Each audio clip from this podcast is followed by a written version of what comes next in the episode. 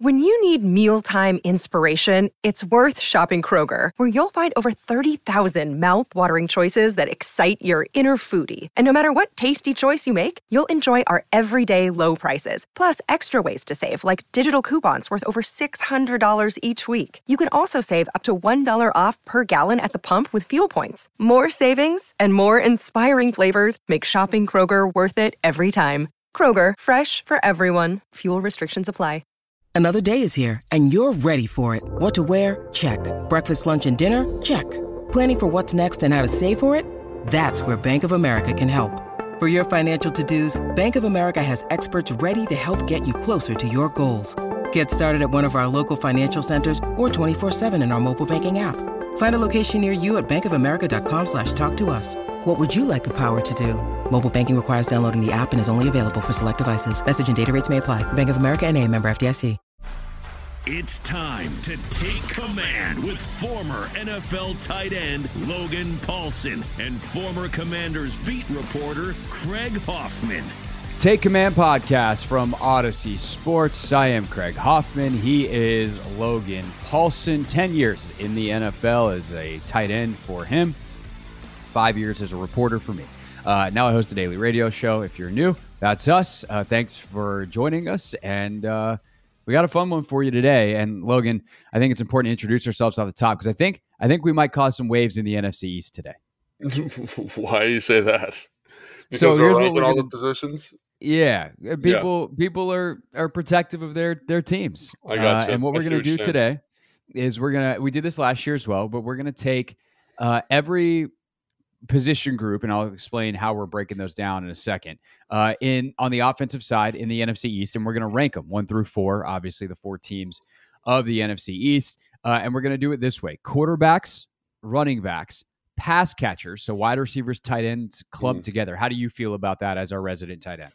I mean, I I think that's the way the position's going. I think they should be clustered that way. They're almost like big body wide receivers, you know, especially for some of the teams around the division, which we'll talk about more later. But yeah, I'm okay with that. Okay. And then offensive line, obviously, yeah. very important. Uh, we did our confidence rankings for the Commanders yesterday, so it's going to be fun to kind of see uh, where these groups land uh, amongst the Commanders uh, and how we feel about various parts of that football team. Uh, and then obviously the uh, the division as a whole. So we're going to start with the big one. Uh, we're going to start with quarterback. Uh, although I, you might argue the big one's wide receiver, tight end, of course.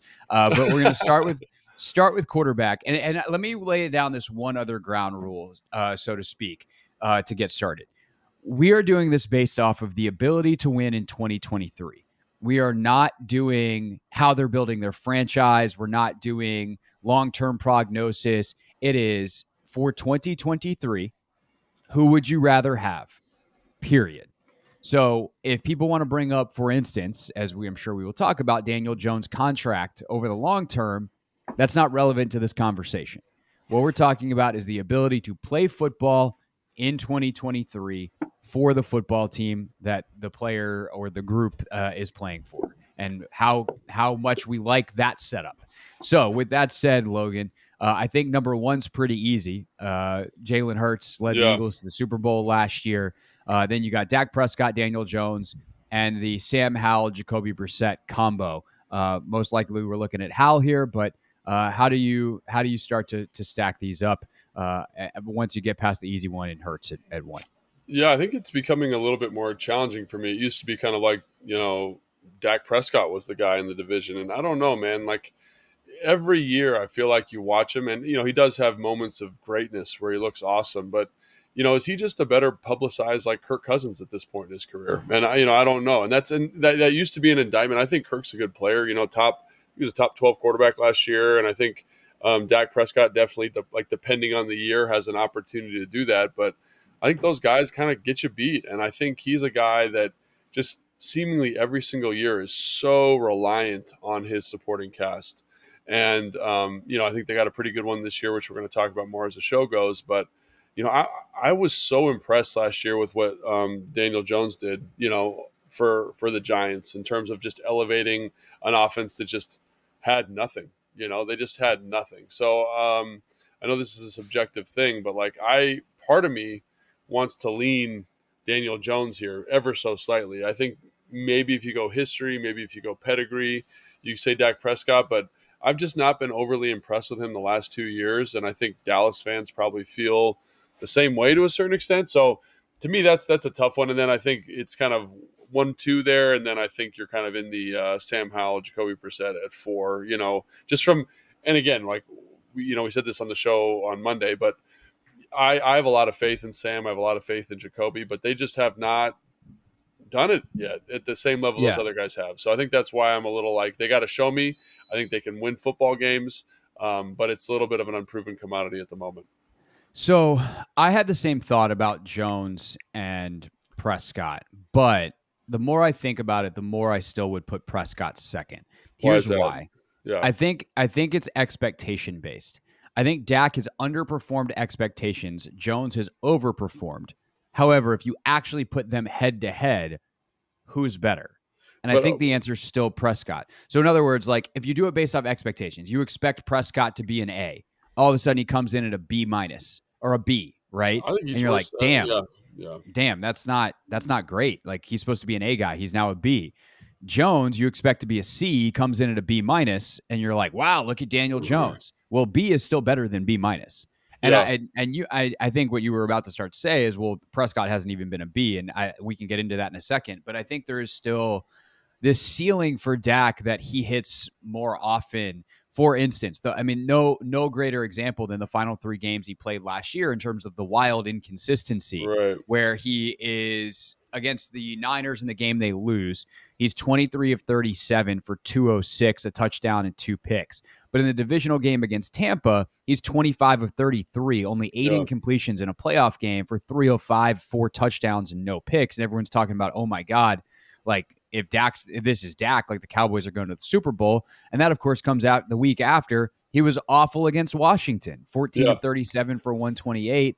He threw for two eighty-two the week before that, three forty-seven against Philly uh, on Christmas Eve last year. So, like, he still has these games where he throws for three hundred yards and three touchdowns, you know, four, five, six times a season.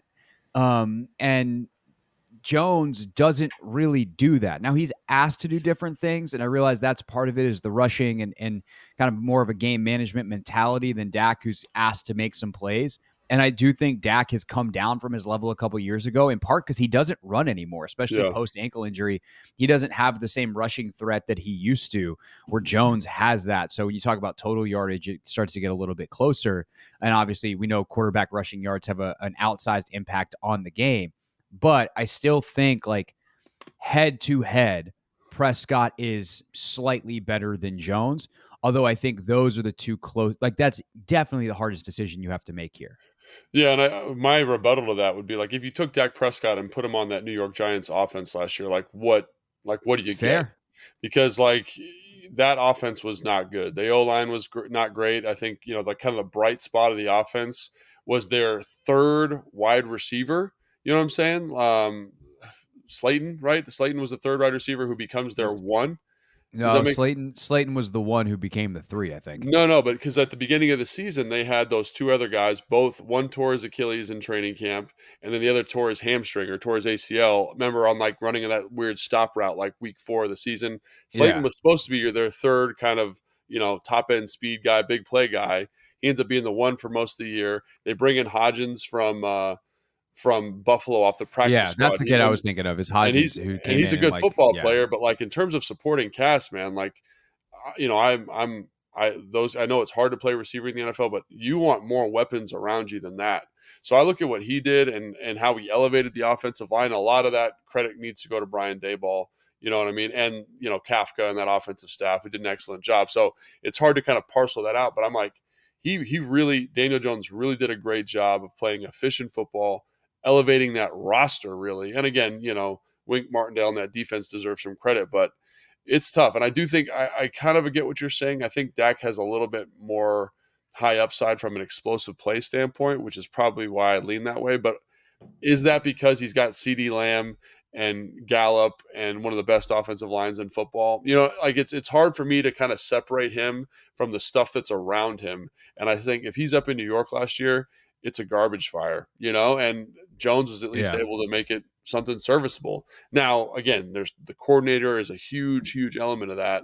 But um, yeah, I, I think, I guess I'd probably lean Dak ever so slightly, but I don't feel great about it just because of that question.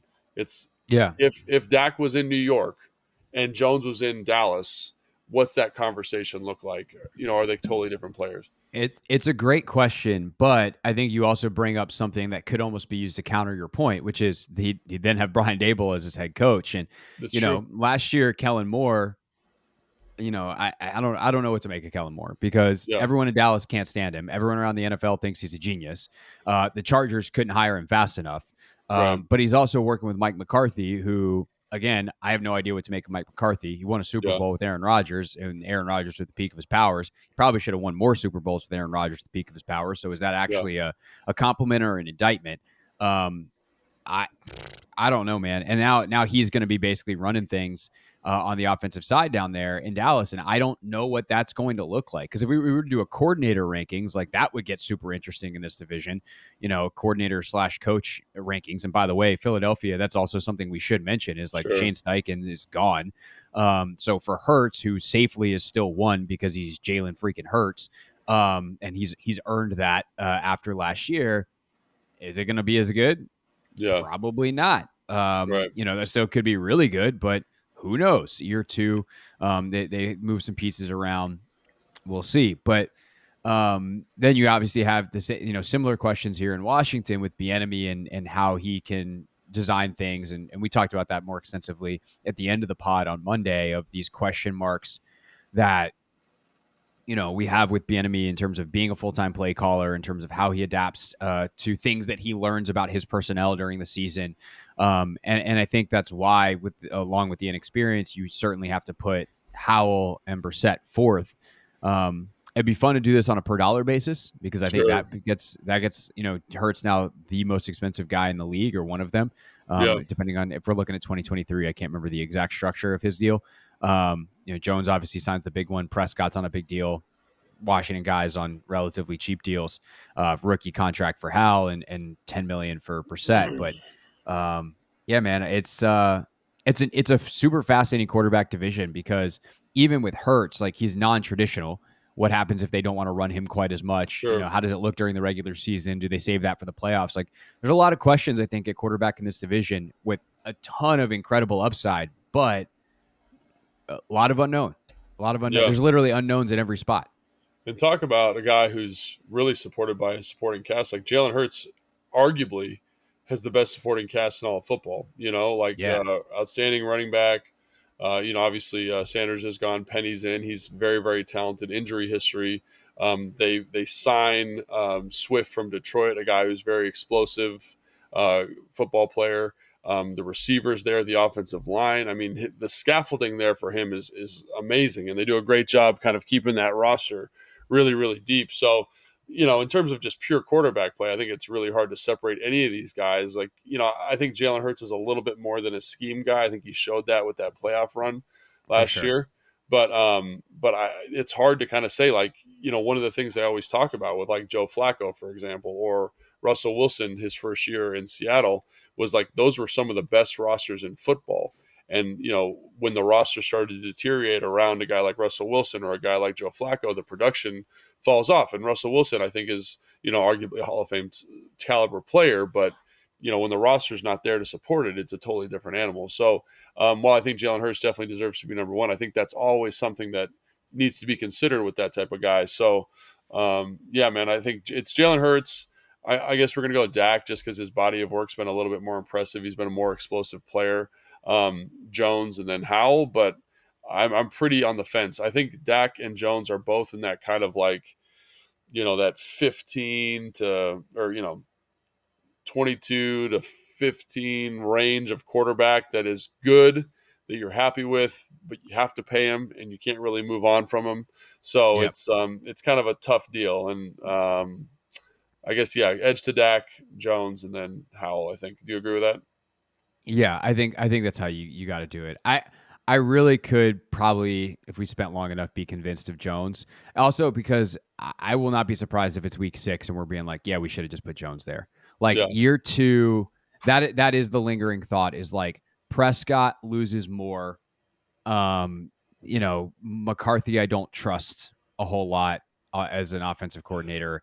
and a guy calling plays and, and all that kind of stuff. He was so vanilla in Green Bay.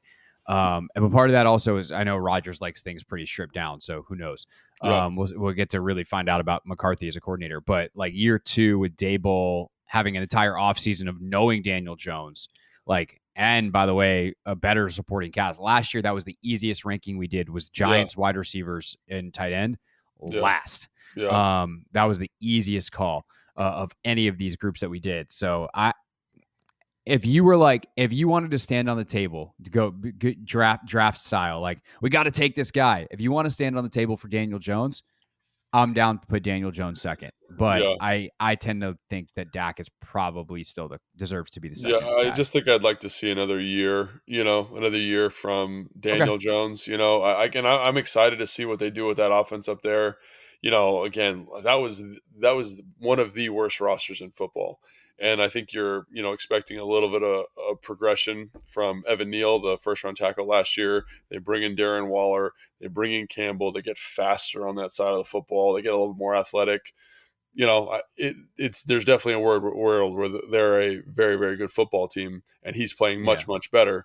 Um, but it's still – and the numbers like, reflect that, right? Because he played yeah. pretty well last year, but, like, yeah. it was a – the numbers weren't pretty. This year, yeah. the numbers could be a lot more explosive. Yeah, th- I think that's the thing. Is like he was he was super efficient. It was like it was like their passing game was like a a, a really efficient running game. It was like five yards here, third and two, keeper for a first down. Daniel Jones rushes or scramble. You know, it just was like this really methodical, labored thing that was just really, really efficient.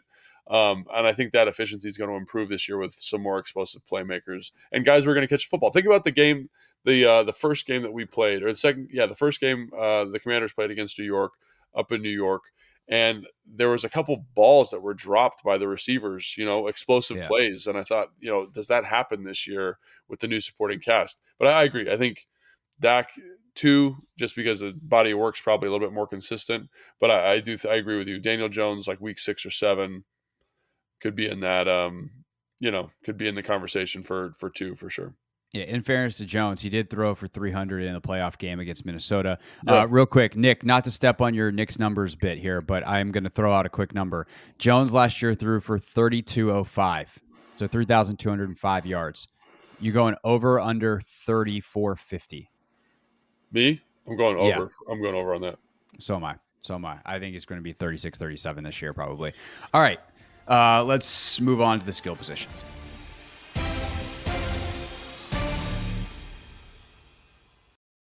Hey, it's Greg Hoffman from Take Command. It's not just a podcast. It's the twenty-fifth hour of your day, your weekly source for all things Commanders, right on time, your time. A list of household chores. Do them without missing a beat and listen while you work. In the car, turn mundane drives into memorable moments. With podcasts, you can maximize productivity and minimize FOMO. We're on demand, so we fit perfectly into your schedule. Follow Take Command in the Odyssey app or wherever you get your podcasts. Hey, Rob Bradford here. I have set out on a mission with my good friends at FanDuel to prove what I have known for some time. Baseball isn't boring. Now I have a daily podcast to prove it with some of the most notable people in the baseball world screaming baseball isn't boring from the mountaintops, or at least agreeing to come on our show. Players, managers, G Ms, and yes, even the commissioner of baseball, Rob Manfred. It has been a constant wave of baseball's most powerful voices. So join the revolution. Subscribe and soak in Baseball Isn't Boring. Listen on your Odyssey app or wherever you get your podcast. You'll be glad you did. Hey everyone, this is Brett Boone. Would you know it? I've got a podcast going strong in our fourth year. Tune in as I sit down with my friends, some of the biggest names in sports, media, entertainment, for a lot of fun and in-depth conversations. As you know, baseball's been my life. It's been in the family for a long time, but it's a lot more than that here. It's sort of like taking a ride in a golf cart around a beautiful track. Join me every week for multiple episodes on the Brett Boone Podcast, available on the Odyssey app or wherever you get your podcasts.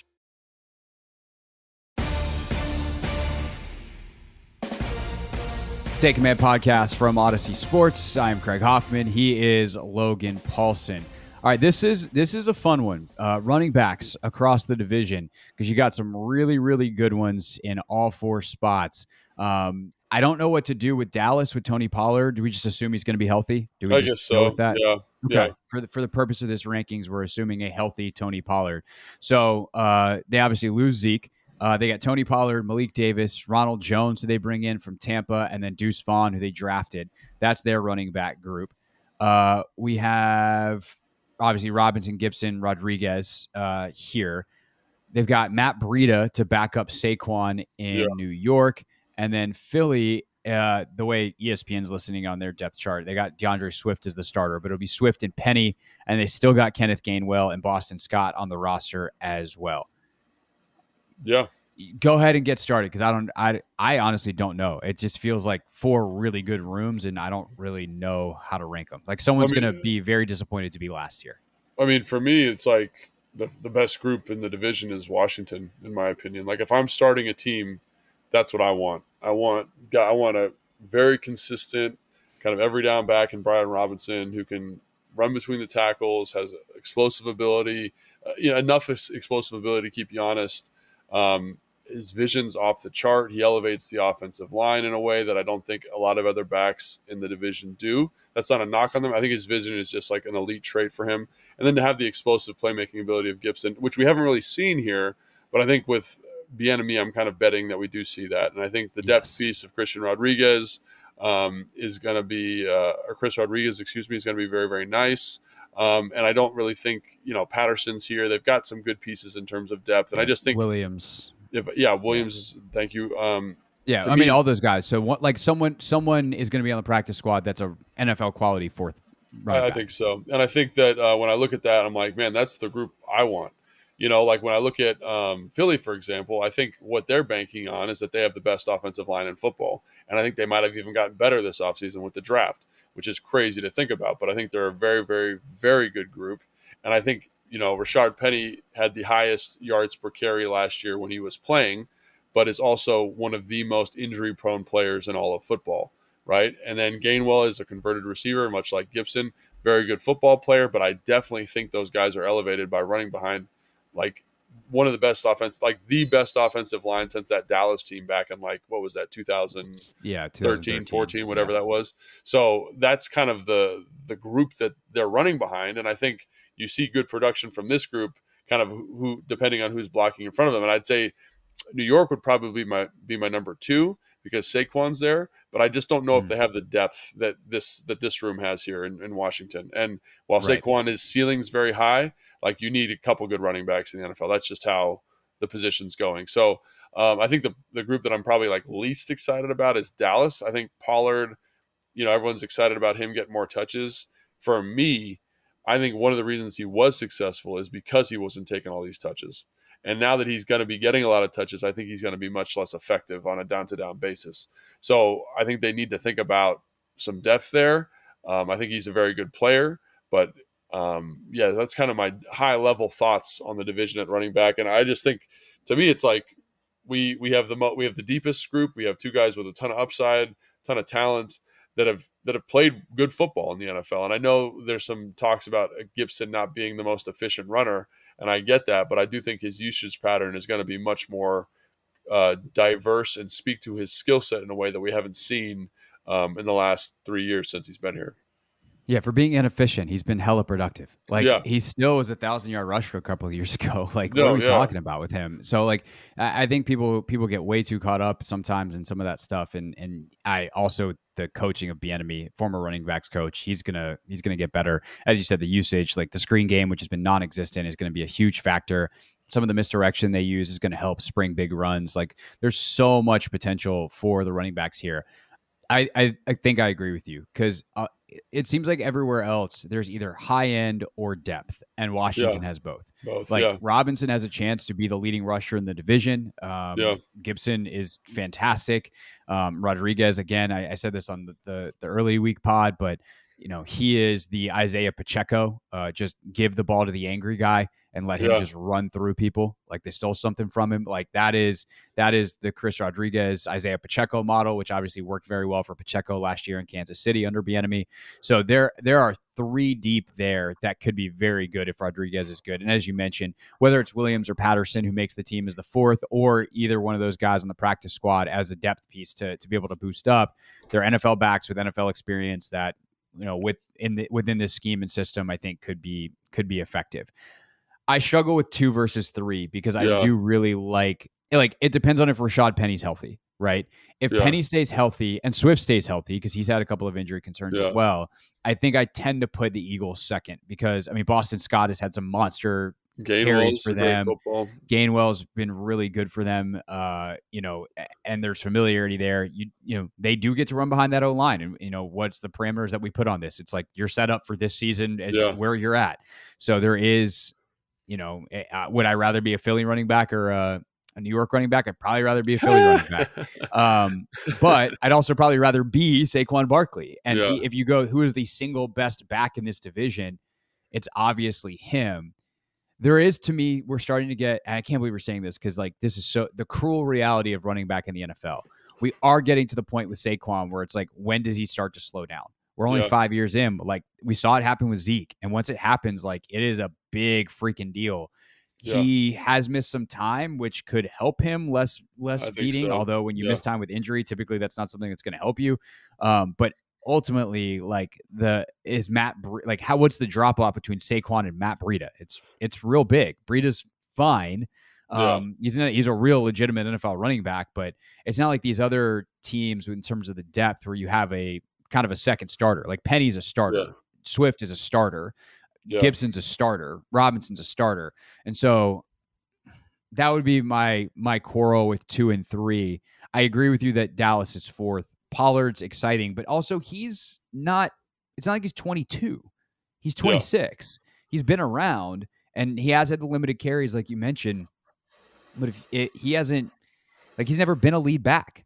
And so the fact that they're having him be a lead back in a year where he's coming off a, a bad injury, I do have, even if we're saying he's going to be healthy, like there's the, you know, there, there's being able to play and then there's being at your best. And I don't know that he's going to be at his best. So I, I think I think I agree with you pretty safely on one being Washington, yeah. pretty safely on four being Dallas. I think the quibble is in the middle with yeah. uh, with whether you, and it's just a matter of, of health. If if yeah. Philly stays healthy, they're Dude, second. If they're Saquon, awesome. yeah, if Saquon uh, is healthy and uh, Philly gets a, bit, a little banged up, then I think you go second there. Because you know, I guess also too, do you want to like quasi include Daniel Jones here? Yeah, um, I mean, as, you as could. A runner. I mean, but then if you're doing that, you got to include Jalen Hurts, and then Jalen Hurts, you well, know, like yeah, I guess, I totally, guess that really solidifies it for Philly. Then totally breaks the scale, you know. And I think, uh, I just think, like again, to me, like Rashaad Penny is one of, like when he is healthy, he might be the most explosive back, back in all of football. Like he, like it's crazy how how efficient he is on a per touch basis. The problem is he just hasn't stayed healthy. He just hasn't done it. Like he's had that, what was that, two thousand twenty-one when he, like the last five games of the year, he rushed for over one hundred fifty yards, like four consecutive games. Like it was ridiculous. I'm probably being hyperbolic there, but it was something crazy efficient. He had over five yards of carry, but you only see that for little itsy bitsy time because he's always kind of nursing some type of injury. So if he's healthy, that, that, that rushing offense, that rushing attack there in Philly is going to be awesome.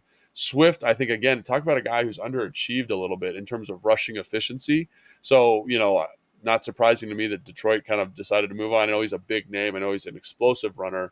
But I think the thing about him going to Philly is, like, he's rushing behind a, an offensive line that's super efficient, a running attack that that allows for big running lanes, creates a ton of space because the quarterback's a threat to run because of the R P O stuff. So, to me, he's a space player. And I, I just think that group, if again, if they can stay healthy, I mean, and Gainwell's not a bad player. Like he's not a bad football no. player, and neither is Boston Scott. So I'd probably lean Philly, but again, the, the Rashaad Penny thing, he has just historically been so banged up. I would not, I wouldn't count on him. So it's like he's yeah, he's been in the in the league since twenty eighteen. He has less than two thousand rushing yards for his career. Right. But, Which, and by the way, that stretch, I just looked it up, twenty twenty-one, four of the last five games of that season, you weren't far off. Um, it was, it he was is. over one thirty. He was one thirty-seven. He had a thirty-nine-yarder dud against L A, but then he yeah. goes one thirty-five, one seventy, one ninety. So he did average over one fifty and in was, that four his, four of five games. Do you have his yards per carry there? It was insane. It was like um, six yards a carry, or so, yeah, whatever it was. Yeah, but, it was eight, well, eight, six, three, five, seven, nine, six, eight, eight, three. I mean, we'd have, look we'd at have that. to do the math. But look at that efficiency, though. And so again, yeah. in behind that O line, like to me, he could be the breakout player of the N F L, right? He could, you know, rush for a thousand yards on like ten carries damn near. I'm being, again, that's an exaggeration, but he just yeah, has not all, all all in the shadow of your own end zone, all hundred yard touchdowns. Yeah, Bang, but he it is. but he has not been healthy. So yeah. to me, it's like I'm going to bank on the Commanders. I guess I go Philly because the upside is tremendous with that group. I mean, it's through the roof. And I guess you go, I guess you go New York, but it's only yeah. Saquon there. It's only Saquon. Right. And that's the only reason you give them that opportunity. And I'm not very confident in Dallas at the moment, just because I feel like they don't have, I think Tony Pollard's an excellent football player, but I think he's better when he's not carrying the lion's share of touches, when he gets some of those game plan touches like we talked about last year. So sure. um, I think I, th- I feel pretty good about that order, actually. Okay. I agree with you. All right. Put it on the graphic. Hit print. We got it.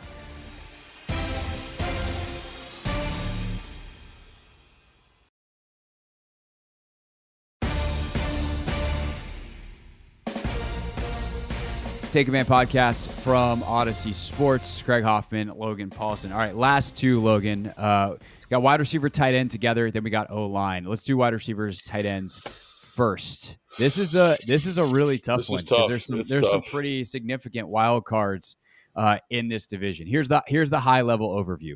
Washington's got this incredible three wide receiver trio: McLaurin, Dotson, Samuel. Uh, depth pieces, I think there's questions about. We talked about that earlier in the week. Tight end questions, but Logan Thomas has looked healthy in camp and looked good. Uh, John Bates, excellent blocking tight end. Then we'll see between Cole Turner, Curtis Hodges, et cetera. And really um, high upside with those guys. Really high upside guys. So that's that's the Washington group. New York has some of the biggest wild cards in here, mainly yeah. Darren Waller. They bring him in oh in the offseason. Gosh, yeah. When he's healthy, he's the best tight end in the league, not named Travis Kelce or George Kittle. And he's, frankly, in that group. Uh, but talk about a player with health concerns. Jeez, he has yeah. missed a lot of time, and he's on the wrong side of thirty.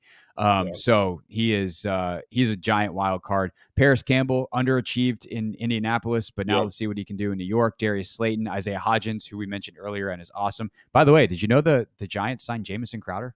Back I did know that. I did know that, yeah. Uh, I mean, they also I, had J- Jalen Hyatt in the draft. So and also their backup tight end there is a good football player. Um, uh, Bellinger. Yeah, yeah Bellinger. I know you're a big, uh, big Bellinger fan. Got All big right, biceps, cow- man. I'm, I'm in on that. um, super intriguing group in Dallas. Yeah. CeeDee Lamb, who's awesome. Uh, Brandon Cooks, uh, who they signed in the offseason, who's played for one hundred fifty of the thirty-two N F L teams. Uh, Michael Gallup, a uh, year removed from the A C L. And then tight end... bunch of guys that giant question marks after they uh, they let, what's his name, Dalton Schultz go in the offseason. Yeah. Jake Ferguson, Peyton Hendershot, and then they got your guy Luke Schoonmaker in the draft. Uh, and then, of course, and, Philly, and their depth there, sorry to cut you off, their depth there is also kind of interesting. You got Jalen Tolbert, who is supposed to be kind of this big play, explosive guy. You got Simi Fehako, who from Stanford, who tested like A J. Brown. He's like six five, he's two thirty. Every year in training camp, he's this is his third year. Everyone talks about him being this. So they have like interesting depth pieces there also, sure. which I think DeVonta Turpin, returner, yeah, makes uh, them, yeah. makes them, in, makes them, kind of gives them an edge over. I don't want to say over Washington because I think the top three might be better, but the depth there is a little bit more exciting, I think, at the moment, just to kind of put that out there. So go ahead and continue. Yeah, with, uh, and then Philly has A J. Brown, DeVonta Smith, Quez Watkins. Um, by the way, did you see that Devin Allen ran the fourth fastest time in the world in the one hundred ten meter yeah, hurdles this weekend? Um, Dude, so he's still uh, dude's fast. Floating around. Yeah, super fast. Uh, Zacchaeus, Greg Ward uh, still floating around. Uh, and then at tight end, Dallas Goedert. Uh, and then they've got a couple of depth, depth pieces as well. It's tough, man. I don't know. I don't know where to go here. Um, I mean, if, Philly's obviously loaded. I think um, I would probably. I really go, like Washington. Dallas has a, a say. I think New I York's start, fourth. I feel, so I, and they still I'll, could be good. I'll start talking, and you tell me when to stop. So I will say, um, I say I'd probably go Philly because I think, as much as it pains me to say, say it, I think they have the best receiver in, in the division, and I think they have the best tight end in the division outside of Darren Waller. At least someone you can kind of bank on, right?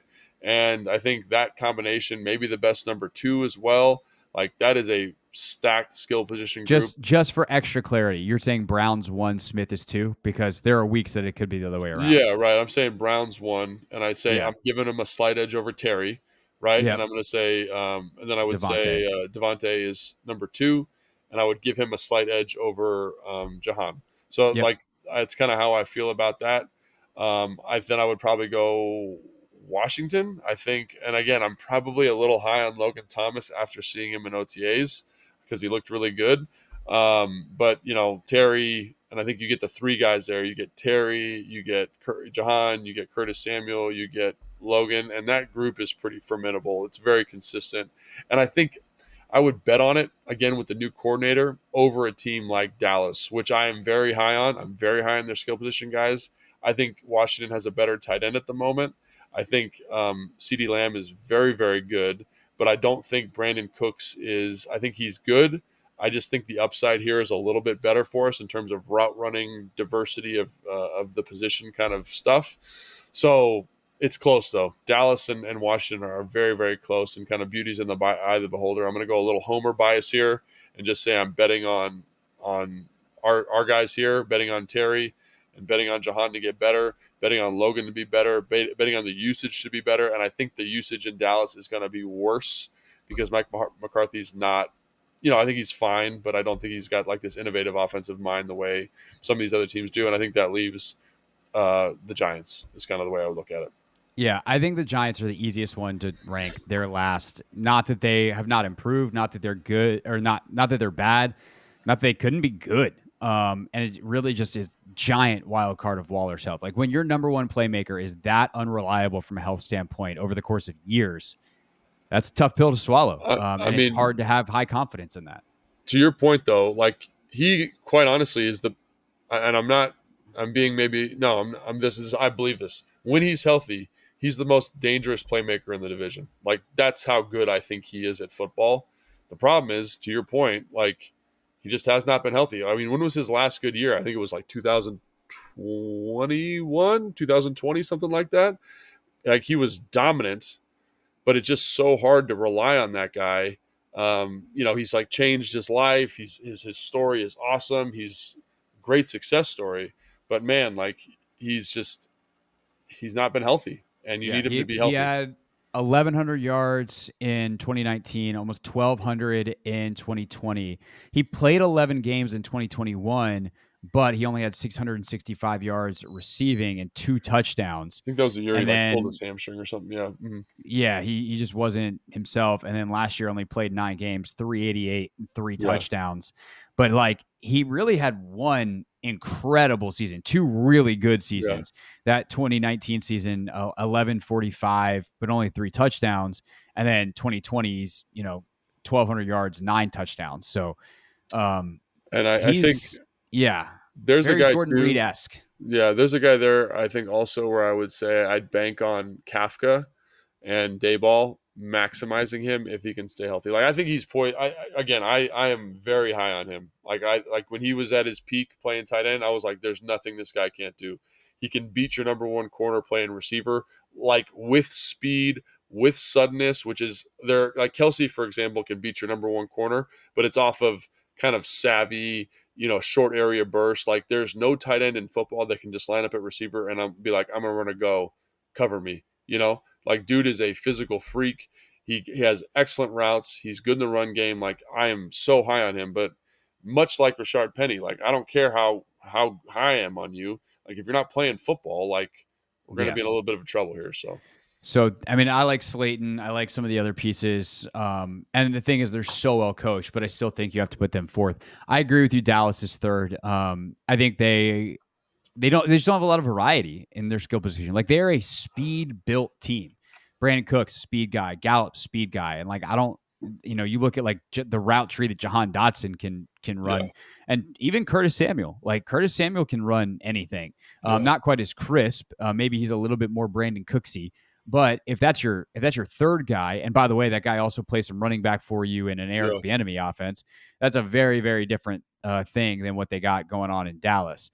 So I would say they're they're third, Dallas firmly, and then it's a matter of like who do you like, Washington or Philly? And I think anybody that's not being horrendously biased would have to say Philly. I agree with you that Terry's just a tick below, and that pains me because I yeah. love Terry McLaurin. Yeah. So do I. Um, and I'm excited to see what he can do this year, but. Uh, Terry's just a tick below A J. Brown. And I think Jahan is just a tick below DeVonta. Although I think there's a chance that that switches. Um, not because Devontae's not awesome. Just Jahan's a little yeah. bigger, um, has some really, really special high end, top end speed. Like, we'll see. Um, and, you know, then obviously Curtis and what he can do, and and then the tight end. So um, with Dallas Goedert, like that's that's a separator to me. That that might yeah. be the biggest separator, is like the drop off from Goddard to Logan Thomas, even if Logan's good, is is still and it's, it, and it's, it's noticeable, cons- even if you don't the, want to call it significant. It's the consistency too. You know, like yeah. Logan, I think at his peak is definitely in that conversation, but he just, it's, you know, an injury and lack of usage last year, like all those things. And I think that'll be better this year. So I think that'll be closer this year for twenty twenty-three than the past couple of years. But I do think Goddard's just been, the way he's using that offense, the way he make plays, um, it's just the consistency. And I'm going to bet on that. So I think that they have the number one uh, skill position group. And also they have the best quarterback. So I think that also elevates that group, which is, that tends um, to help. Yeah, which helps.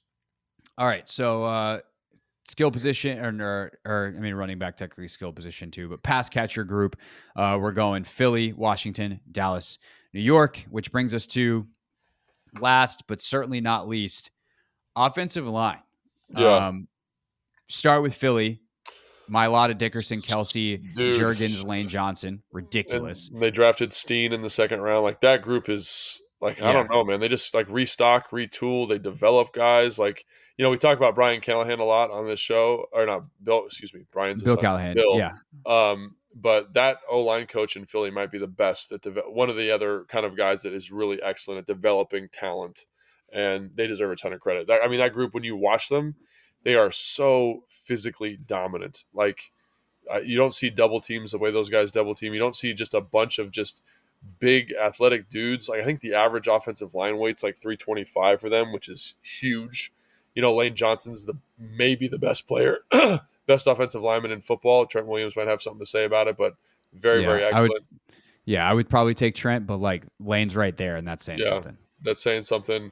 Dickerson's one of the best guards in football. Kelce, probably best center in football. Mailata, you know, is probably a top ten, maybe even top eight type left tackle, which is crazy because he's never played football before.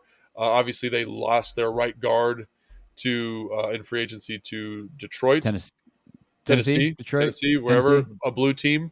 And um, shout and, out to the blue team. But they, uh, but they have done a good job of having depth pieces, and they drafted, and they're just always restocking, retooling along that group. So to me, it's like F- Philly, not only in the division but in the N F L, is probably the best group. Yeah. So.